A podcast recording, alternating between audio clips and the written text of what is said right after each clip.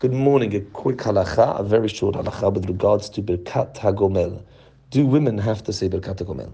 One of the very interesting things about Birkat Hagomel is that it has to be said in front of 10 people, 10 men, a minyan.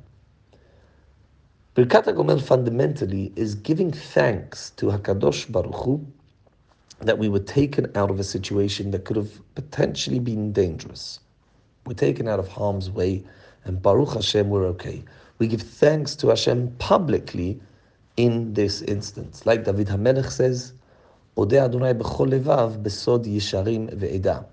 I will thank Hashem with all my heart in the midst of an eda, in the midst of a community. So that's a much better thanksgiving when it's in the presence of other people.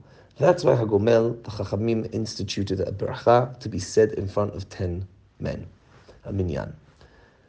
Based on this, some poskim say that seeing as it may be difficult for a woman to say this bracha in front of ten men, and some even say it might not be tzanua, it's not modest.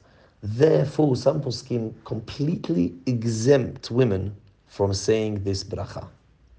That said, most poskim disagree and they say there is no issue of immodesty. There's no issue of tzniut for a woman to say a bracha in front of ten men. Moreover, the fact that it may sometimes be difficult should not exempt her from saying Agomel.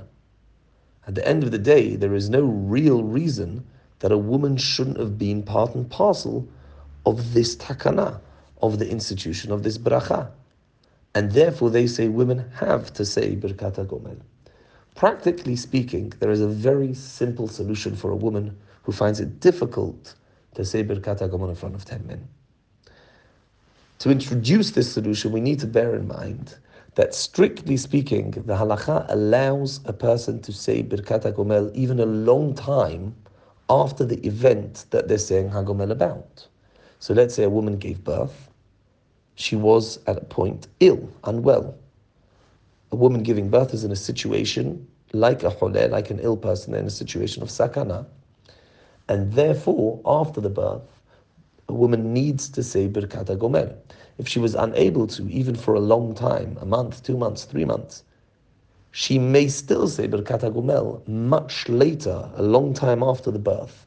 Therefore, there is a very simple solution for a woman who finds it difficult to say Birkat HaGomel in front of 10 men. What she should do is wait until the next time her husband or a close member of her family does feel like that, is saying Hagomel for themselves. So a husband was on a plane or whatever it is. He now is saying Birkat Hagomel in the Bet Knesset. At that point, she should make sure to go to the very same Bet Knesset and listen in to her husband's Birkat Hagomel.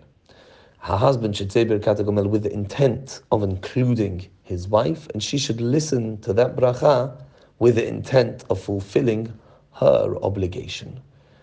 In that way, a woman who feels, who finds it difficult, is also yotzeha chova through the idea of shomea ka'oneh, through the idea of listening in, is like saying the beracha. So to summarize, most poskim say women are chayavot to say birkat HaGomel, and therefore a woman who is comfortable saying birkat HaGomel in front of ten men should certainly do so herself. Preferably, it should be within a few days after the event that she's saying Birkat Gomel about.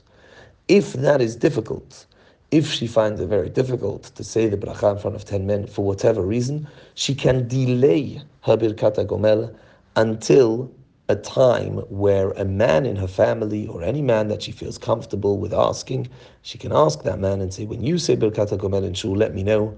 And she turns up to the same minyan, she listens, from the women's section, and he has intent to include her in his blessing, and she has intent to fulfill her obligation by listening to his blessing. Baruch Adonai la'olam. Amen va'amen.